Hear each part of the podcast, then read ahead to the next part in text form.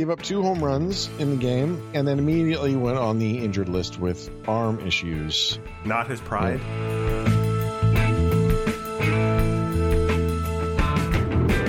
What the hell's a Jimmy Cordero? He throws 100 miles an hour Does he know where it's going? sometimes.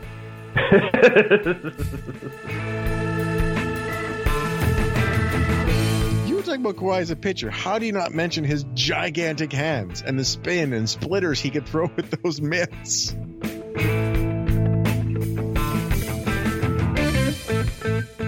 And welcome to episode number 143 of Artificial Turf Wars, where working on Victoria Day is right in our contract. I am your host, Greg Wisniewski, and I am joined once again by Joshua Howsam. I'm back. Yes, he is. I was like, I love when you made the joke with the consistency, and then I was gone the next week, which Yeah. I did hear you reference on the last episode. well, somebody's got to listen to the podcast, and last week it was you. Josh got the short straw. Um, so we got some. Uh, we got a week. You know, Vlad was was player of the week. We'll talk about that, and then um, little problem with him not playing on a certain day that I just referenced in our tagline. Uh, Stroman got into it with somebody else, uh, Alex Cora this time. Uh, then we got um, Rowdy Tellez had a game uh, uh, that we will recap for you. Uh, Ryan Tepera is going to the DL. We have your questions. We have an, a, a very belated gold star to hand out and uh, a do over to an in house do over. We do that every so often, and we're about to get one. So we shall begin. Um, the Blue Jays continue to be pretty lousy. I think is is is that a good word? Lousy. yeah, they're pretty lousy. All right. Uh, however, they did have the American League Player of the Week playing for them for, for what it was worth. Yeah, I mean, Vlad Guerrero is. It seems like he's finally starting to not just you know get better, but also get pitches to hit too. As we're recording this, he just hit his first home run at home, and it was a pitch where Rick Porcello was trying to throw a fastball in, and it leaked right over the middle of the plate, and Vlad hit it off the second deck in center field. And you know, we've referred to this before. This idea that like he was going to start getting mistakes, and he has not been missing them. Well, yeah, that's the key. Is uh, you know you know he's going to get them. What does he do with them? If you're Brandon Drury or you're Billy McKinney, um, it seems like even the mistakes sometimes get by you. But that's really not what we're expecting from Vlad. And like you said, he has not been missing them. Four home runs in a week in his Player of the Week week. Player of the Week week. Sure. why not? Um, And then And another one to today. start this game. Yeah. So that actually gives him more home runs than uh, than said. Uh, well, then and it, it ties him with Brandon Drury on the team, even though Drury's had almost twice as many plate appearances, um, and he's also walked twice as much and struck out half as much. So, you know, yeah, I mean, there's no comparison between these two guys in terms of their pedigree. But you know, just sticking with Vlad because no one really compares to Vlad on this team. You know, the interesting thing too, like in his last ten games, which yes is a very random sample size, ten games, but he's got five walks and three strikeouts, and that's sort of you know, I mean, not sort of that is what we were expecting from him based on everything he did in the minors, where he just didn't strike out very much. yeah, and we have noticed, you know, when he's not hitting home runs, he still does have really incredible bat to ball skills. like some of these pitches he's hit for singles uh, or you know for doubles, you look and and uh, you know somebody tried to sneak one in, in in on his hands the other day, and he, he knocked it right out of the park. It's it's like he he can make a lot of adjustments that most guys would just be flailing, and it seems like he gets the bat on the ball, even if it's not perfectly. Yeah, he hit that 120 mile an hour foul ball in San Francisco. it's just wild. Yeah, I mean he's not facing elite pitching, obviously, you know, in San Francisco and Chicago, but you know, he was two for five off David Price. So, oh no, wait, he didn't play that game off Eduardo Rodriguez. But uh, you know, like in his first, what was it, ten games or so, he was clearly pressing, right? Because he was getting all these tough pitches, and he struck out eleven times. Since then, you know, it's been a lot better. He struck out three times. So I, I think that he's starting to get more comfortable, and obviously he's on a hot streak. So you know, you're not as good as you are at your best, and you're not as bad as you are at your worst. But this is at least something closer to what we expected. Yeah, and we were so excited to see Vlad Jr. in all of his glory uh, on a day game, holiday game that a whole bunch of people bought tickets for, and he got sat down. Yep. uh, so this we've talked multiple times, I think, on this podcast about the Blue Jays being really bad at PR. Yeah. I think this is a pretty good example. Yeah, I mean it's a continuation of that theme, and there's been a lot of digital ink spilled over it. We're not the first people to point this out, and I don't want to pretend like we're you know some kind of geniuses to have figured it out. But the fact that immediately everybody from fan to beat reporter to you know podcaster, Buck Martinez. yeah, said, "What is the logic here of doing taking your best part of your product on the day that you can market it the best and making it invisible? Like not even DHing him if you're trying to get him off of his feet for a day. What like where's the communication in the organization to say, "Yes, there's a baseball component here, but also there is a fan component here that we're trying to sell a product." Right. And I mean, Ross Atkins basically threw Charlie Montoyo under the bus. you know, saying he didn't understand. It's like he does his lineup, he controls the lineups and all this stuff. And he should have communicated the importance of Victoria Day. I mean, what's really bad about this too? I mean, aside from just the insane part of not playing him on a day where it's you know it's a lot of a lot of people are going to be there, maybe for the first time in the season. The tickets cost a lot more money. It, Yeah. it, it was because of the dynamic pricing. It's a high demand game, so people are paying more for a worse product.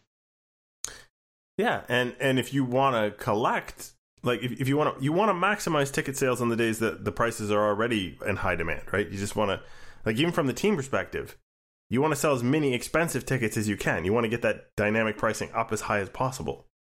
Seems like a no brainer.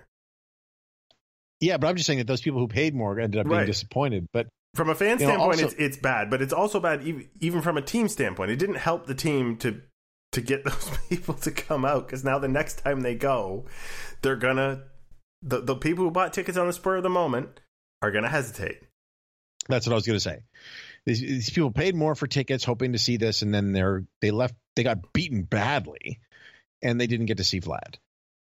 And, and look, this it was a scheduled rest day, and it's like okay, fine. Like obviously, the the long term future of Vlad Guerrero matters more than what happened in this game. But when you're scheduling the rest days, you couldn't look at the schedule and say, hmm, maybe not the holiday Monday when we're going to have more fans than any other game. Mm-hmm. So yeah, this team continues to say things, whether it be about calling Vlad up or about what they were going to do with Roberto Osuna or on and on. They continue to, but it's always backpedaling. It's always like, well, a thing happened, and now we have to explain why the thing was. We're sorry about the thing that happened, and it's it's a bad look all around. Yeah, and Andrew Stoeten wrote actually a really good piece on the Athletic talking about this whole concept that they keep having to do this, like with Ross Atkins' comments about Vlad in March. It's just things that don't need to happen keep happening Mm. Because they're trying to do who knows what. I think that's the other real weird thing is it, it's it's not it doesn't seem nefarious. It seems No. just like kind of like oh we didn't think about that.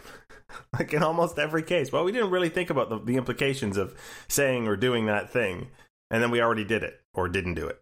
And it's like what? Don't you have Yeah. a sit down meeting about what the plan is this week? Like, uh, It's just a funny thing. This could have been a gold star, but it's not. Um, Richard Griffin, who is now the PR director of the team, took over for Jay Stenhouse, put out a tweet saying Vlad Guerrero Jr. will be in the lineup on the actual Queen Victoria's birthday, May 24th. just, just you know, it was a joke, obviously. Uh, thanks, Rich. you you've made it so much easier for us now. Yeah. All right. So the other PR, uh, uh, he's not a problem, but certainly the other PR attention at this team tends to go to Marcus Stroman when things get slow. Um, because as we've we've noted, he is he's a very demonstrative player. Last week, Nick and I talked about how demonstrative he was getting taken out of a baseball game, and we're back again. Now we're talking about how demonstrative he was to the Chicago White Sox in the dugout. I think maybe. No, I I thought that the issue was what with the the quick pitch to to Boston. Okay, fair enough. Throughout, that- that's where Alex Cora was upset, right? Right. So Michael Chavis. So okay, everybody knows Marcus Stroman quick pitches. I would think. Mm-hmm. Is this worth getting your uh, Calvins in a knot about? No, I mean, I, uh, so like so Chavis got upset, and then Stroman and Chavis sort of got into it, and that's what I think Cora was upset about, not the quick pitch itself. But you know, so it's not a secret that Marcus Stroman tries to mess up hitters' timings. He's done that for the last couple years with some frequency, and this is and I mean mess up timing by altering his delivery. Yeah, in in a, in a much more radical way than than pitch selection. Like th- this is a guy who will literally hold the ball for way too darn long, or not wait until you're quote unquote ready. But according to the rules of the game, if both feet are in the box, as a batter, congratulations, you're ready. Right, and especially on, on this on the plate appearance in question, on the pitch in question, Chavis started to step in the box, called time, and stepped back out, and then he did this. Then he took came back in and stepped in, and he hit the ball. It was he hit a ground ball, so it was a little strange, and I think it was very much overblown. I do think that, you know, as a hitter, I would not advertise how uncomfortable Marcus Stroman made me. Like, I think that's a poor bit of gamesmanship. Um, you don't want him to know that you messed with, like, he really messed with your head more than your actual physical timing. Because what's he going to do? What's Stroman going to do the next time? Right, exactly. it's just guaranteeing that, that Stroman is going to, to to know that you are susceptible to his shenanigans. Exactly. I mean, yeah. So I, I think it, it is. I joked about this on Twitter, but I think it's more a reflection of how little is going on with this team, you know, of any import, that that becomes a two day back and forth where we get clubhouse reactions from everybody and their brother about it.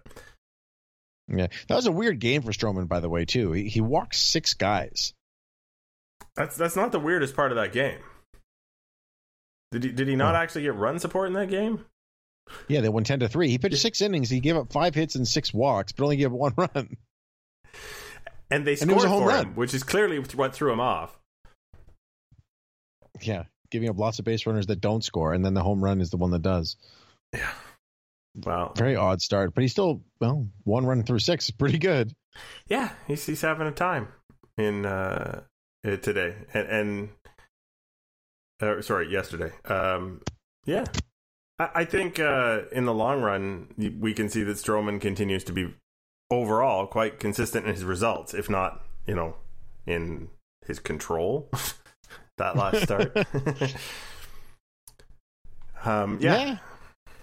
Uh, you know, his last couple starts have been good again. So it's you know, so far it's still a very good season for him. But yeah, the the overreacting to him doing a quick pitch is nuts. Moving on, we move on to everybody's favorite guy to watch go deep on this team. I think is probably uh, Rowdy Tellez. Well, after Vlad, Well, yes. Well, I mean, I, everything Vlad does is just magnified. But if you just want to sit a guy w- watch him just swing out of his shoes and not hit dingers, I think Rowdy's just fun. Uh, and he went deep twice in a game, which I thought I saw was his first multi home run game of his career. well, it's not a very long career, but No. But still there. Uh, yeah, I'm still there. No, I'm saying no, not a very long career, but uh, again, it's it's uh, a fun little milestone for him. Yeah, and it's weird. He's actually hitting really well against lefties in the early going. Granted, it's only 37 plate appearances, but both those home runs were off of Eduardo Rodriguez. including the one And- that broke the scoreboard. Yeah. uh, no, but uh, so this was a problem for for Tellez, and it looked like there might be a you know a platoon bat risk there, especially when you, when you consider the way he started. And last year, you know, he had 23 plate appearances against lefties and got two hits and struck out 10 times. So he still strikes out a ton, and you know all the flaws that we t- the teams talked about or, or scouts I should say talked about about Tellez are there, but the pop is definitely there too. Yeah, I mean he's holding his own. Um, he he is, you know, him and Randall Grichuk are actually fairly close in, in the way you read their stat lines, and nobody's complaining about Randall Grichuk's overall. Well, one of them's a center fielder. Wow, true. There's a bit of a difference there. True. Um, yeah, Grichuk has more more overall talent. Um, but yeah, I mean, at bat for at bat, they're they're pretty darn close. Mm-hmm. I Yeah, he Tellez it's just he, it's enjoyable to watch him play. I mean, like like you said, it's fun to see him hit bombs because he takes such huge hacks, and it's like Matt Stairs back in the day. that's a throwback name right there. It's our first throwback name of the podcast. We'll get to another one eventually. Yeah, Uh, and then, of course, um, we always end up on the injury front at some point, do we not? We we got to talk about Sanchez and his blister. yeah. I mean, the nice thing about that is that he left early with the the blister issue, but he's pitching in the sixth inning against Boston, so it doesn't seem to have at least been a long term one like his previous ones. Yeah, I'm I'm wondering if uh, because he's had so many problems with this that he, you know, before it bursts or as it, you know, if it is flaring up in a certain way, maybe they they do pull him earlier in a game, thinking they can get the inflammation down before it turns into something that you know he actually has to miss a start about, or that's what they're trying to do. Maybe. because you know there's a there's a inflammation and then there's actually like a blister that's making a mess everywhere. um, yeah, and I mean, he's, he's only given up two runs so far tonight. Uh, obviously, he's still got another another few pitches. To, how many how many pitches is he sitting at in the sixth? Well, he's only at 85 pitches at, after five and a third, so he probably get through the sixth inning if all goes well. Uh, which is all you can, you know, you're really asking for from uh, at this point, right? Yeah, so that's at least the encouraging part is that you know, it, it may not be the, what we've seen from him in the past, where it's like, oh god, a blister and he's out forever. hmm And no suitcases this year, so he's even better. Yeah, uh, the other injury, would you like to tell the, the nice folks who we've lost? you you mean the listeners? We've lost the listeners in this podcast. yeah, Ryan Tepera gave up two home runs in the game, and then immediately went on the injured list with arm issues. Not his pride. no, well, maybe both. you know he's going to see a specialist for issues in his elbow and you know he started the the season off injured and i i, I think that it's hard to i mean I'm, this is over might be an extreme overreaction but given the way things have gone for him this year i don't think we should be counting on much from brian Tepera going forward No, no, it's uh, it's a kind of hold your breath situation because I mean pitchers do break a lot, and I mean, obviously we've seen that this year with the entire starting rotation, save the uh, SNS brothers uh, having missed time. I don't think uh, I don't think that's surprising. I you know, and Tepera has gotten a lot of use over the last couple of years.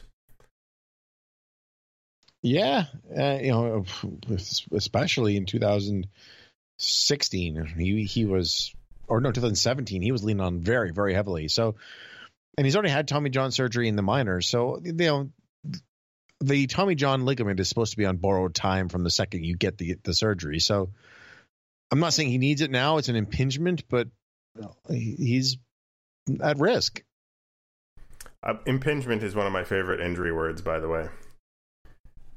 oh okay well that's nice Get an impinge. He's impinged. Can I impinge upon you, sir? all right uh, just messing with you. All right. So I think that is the week that was. But, you know, I have a tendency to say that and then you go, oh, one more thing. So this is your chance to say one more thing. No, I mean it's just the just to continuing the Tepera thing. Jimmy Cordero was the guy who was recalled. It was funny timing. He was recalled, and Ben Revere was released.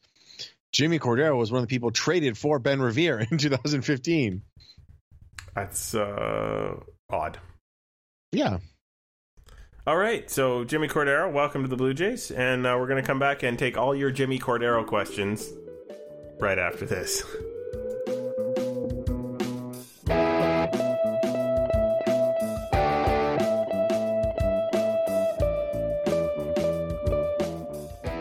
And we are back after a cursory mic check, which may or may not have included the phrase check, check, check the rhyme being said by one of us. I'm not gonna not gonna reveal that. What I am going to reveal is that we're going to answer your questions. Time now to hear from our listeners. That just seems silly. Here are the rules. First, I ask a question, then you ask a question. Now, how does that sound, sweetheart? Could you repeat the question, please? And that last little bit is from where? It's from the West Wing. See, there we are. Things I did not know that I do now know that I could not answer appropriately. Uh, glad you're back, man. I'm glad you're Yeah. back. what what would I do without you? Muddle through. That's the answer. All right, we got a first question from Zach Meyer at Zach B Meyer. Uh, who will have the better full rookie season, Danny Jansen or Vladdy? I think this is a pretty easy one. This seems like a trick question. Like, is there something he doesn't know? um, well, this was asked on May 19th, so I think Vlad's hit two home runs since then, maybe. Um, yeah, it's Vlad. I don't think this is anyone who really thought it would be anyone other than Vlad. Danny Jansen need to find an extra gear to have a better season than Vlad. Yeah, I mean, Jansen had the head start and didn't do anything with it. So now that you know, like Vlad's ahead of him offensively already, so I don't think there's any chance that he's gonna that Vlad that Jansen's gonna catch up to him. All right, L, which uh, at Ellie No, Yelly. you skipped one Oh, I- so sorry. from the Vladito comment at split letters. How can I Luke. leave that? Yeah, it's frustrating your fan base. The new market of inefficiency. Uh, I think you probably have to do a poll amongst uh, all the tanking teams, but um, might be onto something. There, there may be some unseen financial boon for doing it because surely uh, it's being done very well by the Blue Jays. it's funny you you made that tie with asking the other fan base. Clearly, teams think it is the the inefficiency because that's where there's all this tanking happening. Yeah. Now we just got to figure out why. Of course. Yeah, of course. Also, the, if everyone's doing it, it's not an inefficiency. the inefficiency is being good. Wow, yeah, that's- confused.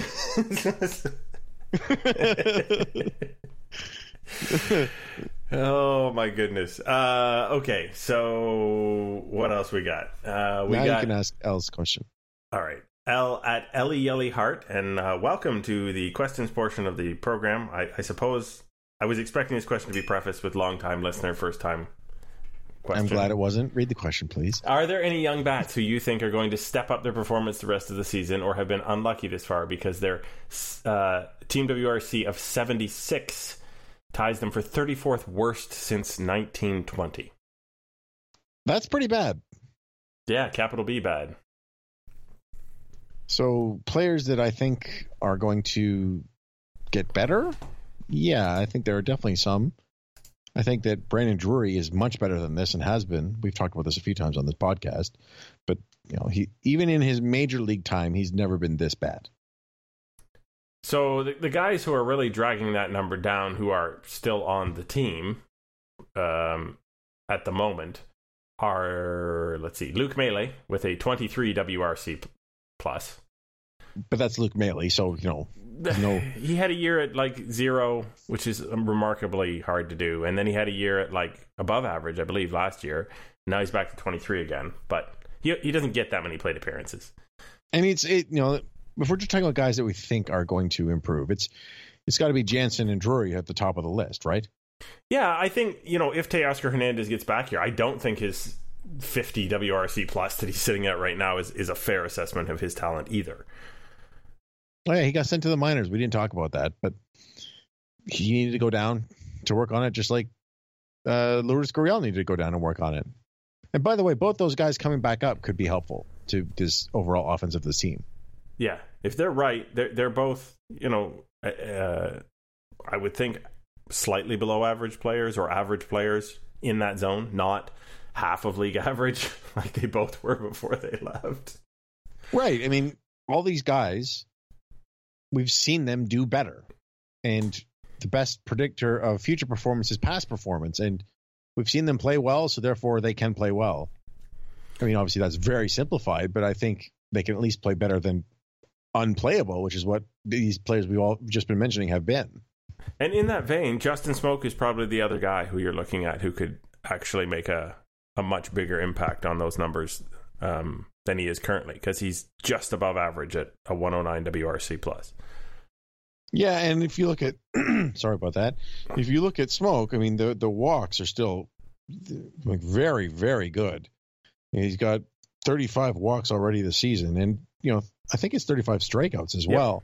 Yeah. So, you know, like that's a one to one strikeout to walk ratio for a power hitter typically leads to good numbers, but his batting average on balls in play is one is 238. And that's just extremely low for him, especially with how hard he hits the ball. Yeah. I don't think anybody's that slow either. Well, yeah, he's really, really slow. Um, Ballher at Baseballer asks Vlad. Th- that, Vlad. That's it. That's the question. The answer is Vlad. Uh, I the answer is also absolutely. um, back to split letters, and uh, we're, we'll we'll double this up with uh, Brandon Panicar at Panicar 37's question. Uh, so first, um, do you see any pitching prospects making a splash in the bigs for us before Nate Pearson, who everybody knows is the next big thing, uh, gets here? Presumably not until next year at the earliest. And then Brendan asks, does Yennsy Diaz or Patrick Murphy have a chance of starting a game at the big league level this season, considering they're on the 40 man and nobody in Buffalo is worthy of a start at this point in time? Yeah, so Brendan kind of answered the question with his question because the I, I was looking at the Buffalo guys and they're all performing really, really poorly. Um, if we're going to talk about someone that would be in Buffalo, I think Julian Merryweather, when he finishes his rehab, would be the first one that gets a shot. I think David Paulino also is, despite the fact that he's been terrible in AAA, he has major league experience, and I think he'll be up at some point. In terms of actual impact, though, I think it's Diaz and Murphy among starters, and Jackson McClelland probably as a reliever because these are the guys that are doing really well in the minors and they have the pedigree. So those are the guys that I think will be up before Pearson. And I do think we could see Diaz and Murphy in the bigs in September. I, I wouldn't guarantee it though, just because of service time shenanigans. But I think they'll be up. I think there's a good chance we'll see at least one of them. Do you think the Blue Jays, because this came up, and I believe Gregor Chisholm described the situation as an embarrassment when they literally had nobody to start a game the other day. Um, It happened last year multiple times. Tyler yeah. Clippard and John Axford were starting games, and the Jays were not using an opener strategy. Yeah, so is this an ongoing embarrassment or is this just the way of things when you know the team's not competitive and it's not really worth it to try and pad the depth in the minors with some uh, filler arms? Well, no, but I think that they tried to. I mean, everybody keeps getting hurt, though. That's the problem. They also keep signing guys with high injury risk. Sure, I mean that's that's definitely true, but you know, at the same time, the the guys in the minors were supposed to be better than they've been. Like they thought that Sean Reid-Foley wouldn't have a seven and a half ERA in AAA, or that Waguespack would be at five point three. I mean, these are guys that they thought would do well in the minors and and be ready for depth. Instead, it was Ryan Feierabend. Yeah, we haven't really talked about Feierabend and his lefty knuckleballerness either, have we? No, he's and by the way, Pannone is reliever starter mix injured. So yes, but Feierabend is a lefty knuckleballer who we've talked about with the great nickname. Closing time. That's right. Quitting time, closing time. But yeah, it's a goofiness, and he was terrible. it is what it is. Turns out his new nickname is Paterrible. and uh, you know, so uh, it's it's not been has not been very well. But Clayton Richard should be back next time through, and that'll be the reinforcement. So they just got a lot of injuries, and some of them were fluky. Like Matt Shoemaker's injury, even though he's injury prone, should that kind of injury is not expected. True enough. You can't uh, you can't bank on torn uh, lower halves in pitchers. That that's just random. Right. So Zahir at Zeroid asks if you were inexplicably tasked with making a movie about the 29J season, which I cannot say, but the, the attendance would be certainly lower than the Victoria Day attendance for the entire run of this movie, what would its title be, Josh? You can take the first crack at this one. I've been answering all the questions. Um, hmm. Uh, a tale of uh, ground ball city. Whoa, that's a gripping title. As is this season so far. um, uh, and and and there went the arms. No, um, Just steal from Game of Thrones and call it the Prince Who Was Promised. uh, okay. Because it'll all be about Vlad. There'll be nothing to talk about this season other than Vlad. So the movie will just be a documentary of Vlad's trip through the series, through the season. That might be actually watchable. There. Everybody else is a supporting character. This guy named Vlad. That would be the title of the movie for the Jays 29. Not even we're not even going to put the Jays branding on it. Just his face. Perfect. Hey, Vlad to see you asks a question at Vlad to see you. Is there back? This is back to our question about why Vlad sat on Victoria Day. Uh, is there any chance that Atkins actually recommended to Montoyo that Vladdy play on Victoria Day without telling him the quote importance of it? Otherwise, Ross's throwing of Charlie under the bus was pure sad arse covering. And how the heck did Richard Griffin miss this? Okay, so the Richard Griffin part, he has no impact on the lineup. There's nothing he could say that would do anything. That's not his job. His job is to deal with the media. Right, and and Richard Griffin certainly is not in the loop on a day to day basis about who's coming or going or anything else. Right. He probably found out that Vlad was in the lineup the exact same time that everybody else did when it was posted in the clubhouse. Yes. As for Atkins, I don't think he did. I don't think there's any chance he recommended him to Montoyo that Vlad go in there because then he really would have thrown him under the bus if he had. Right. He would have said, I I said to him for sure this was, you know, something as a priority. But he didn't. Yeah. No, I, I, think that it, it. I think it played out exactly as Atkins said it played out. It just played out horribly. Yeah, I, again, Charlie Montoyo is a rookie manager.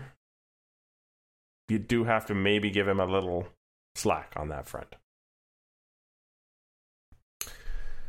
Okay. Moving on to the department of things that we hand out around here, and we hand out gold stars first. I think that's rather brilliant. So I did good, right? I mean, I would have thought you'd get a gold star. You enjoy that. You've earned it. Yes, and this is probably the furthest back in time we've ever gone for a gold star. Though I did not know we were going back in time when I initially suggested it. Blame R.J. Anderson. From R.J. Anderson, um, he pulled a Jim Leyland co- quote from an article back in 2007, and that article quoted Jim Leyland from 1996. 23 years. yeah. So we've been having a lot of chat about all the people uh, and the juiced ball and the effect it's been having on this league and home run. So in 1996, Jim Leyland said, "You can't tell me the ball isn't juiced. I've never wanted to give into that theory before, but Quilvio bleepin Veras." I don't care if you throw it in there 84 miles per hour or put it on a tee for him. There's no way he should be able to hit a ball that far to the opposite field. I'm stronger than he is, for heaven's sake. So of course, problem- Veras, but yeah. Quilvio. Uh, of course, the problem uh, in 1996 was not that the ball was juiced, was it, Josh? No, it's that the players were. so, but I the guess- sentiment is still still fits. yeah, so you could put uh, anybody, and you leave the bleeping in there.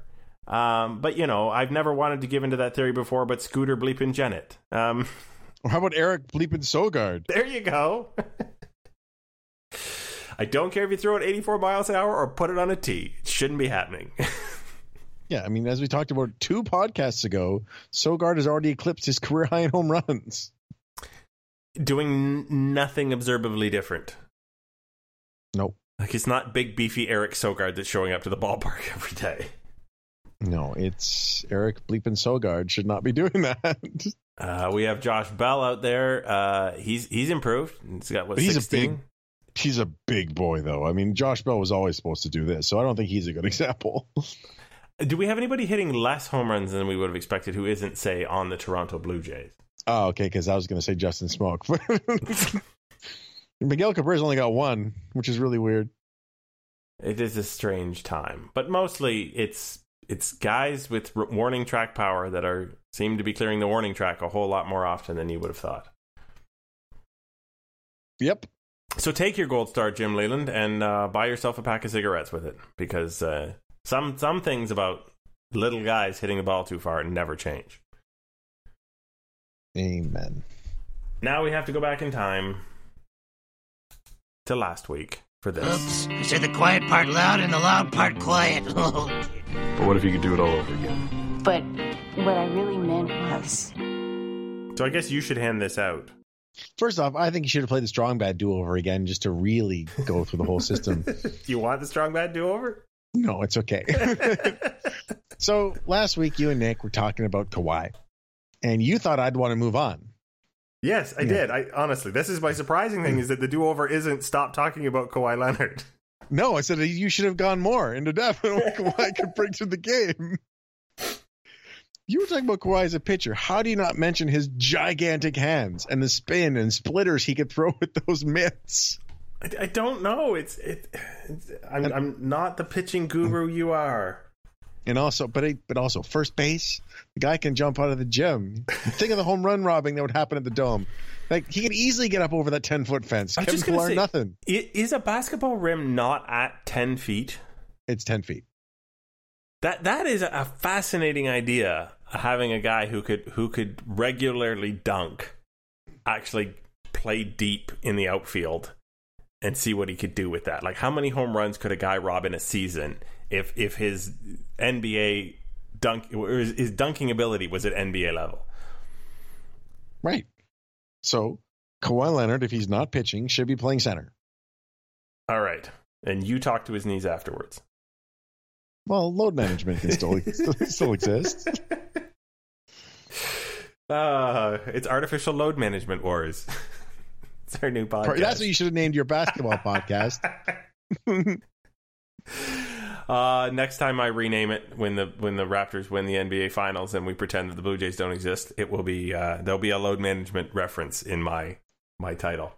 So, are you going to take your do over, which will be the first time it's ever happened in the history of this podcast? Yes, I will. I think that uh, Kawhi Leonard should play center field because of his uh, home run robbing ability vis-a-vis his uh, NBA quality dunking skills. All right, we will never mention it again. Sweet, off the hook. uh, well, you know, given how easy it was to take that particular do-over, I would encourage everyone else who's been offered one just just think a little longer about it and get in touch with us because you know they're not time limited things. No, they're really not.